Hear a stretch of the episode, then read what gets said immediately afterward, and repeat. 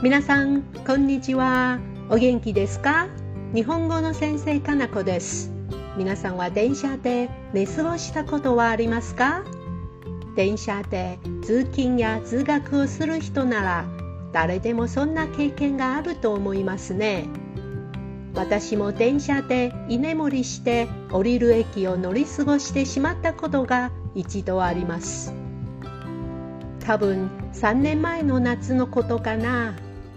その日は乗っていた電車はガラガラで席が空いていたので座って帰ることになりました電車はゆりかごのようにタタンタタンと一定のリズムで揺れていて気持ちよかったですしかもエアコンが効いていたので涼しくてついついうとうとしながら電車を乗り過ごしてしまいました。目が覚めて起きたら着いた場所が終点駅でした。あまりにもショックですぐ慌てて電車を降りました。結局反対方面の終点にも間に合わなかったのでそこからタクシーで帰るしかなかったんです。本当に金銭面にも精神面にもダメージだったんですね。そこで電車で寝過ごさないようにインターネットでいろいろと調べてみました。例えば立ったままで電車に乗るとかイヤホンはしないとかスマホのアラームをかけるとかさまざまな方法が見つかりました。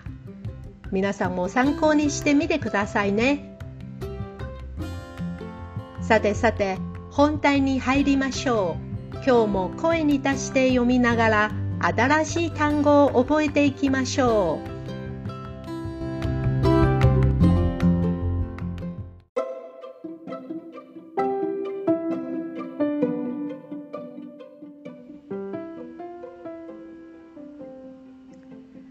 血液型血液型経済経済防犯カメラ防犯カメラ。手相占い。手相占い。速達。速達。航空便。航空便。普通便。普通便。書き留め。書き留め。変な音がする。変な音がする。葉っぱの味がする。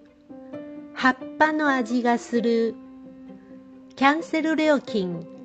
キャンセル料金。親知らずを抜く。親知らずを抜く。お金が足りない。お金が足りない。すり。すり。泥棒。泥棒。人身事故が起こる。人身事故が起こる。立派に見える。立派に見える。ハスキーボイス。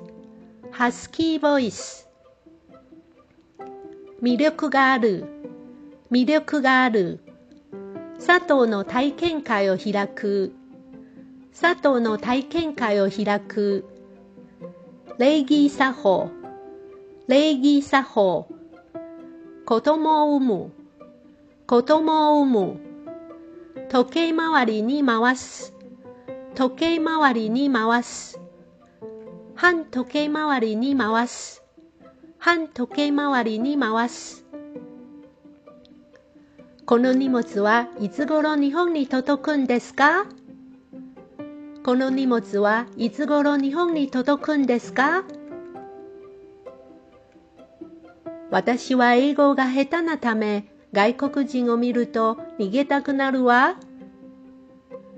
私は英語が下手なため外国人を見ると逃げたくなるわ。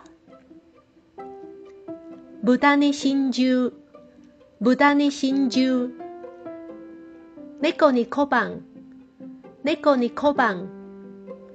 油売る、油売る。犯人はジーパンを履いていたんだよ。犯人はジーパンを履いていたんだよ。犯人の目はどうですか？サングラスか何かかけてましたか犯人の目はどうですか？サングラスか何かかけてましたか犯人はピストルを左手に持ってたんですよ。犯人はピストルを左手に持っていたんですよ。成績が悪いと進学できないぞ。成績が悪いと進学できないぞ。はい、今日はここまでです。次回の単語の時間をお楽しみに。それじゃあ、またね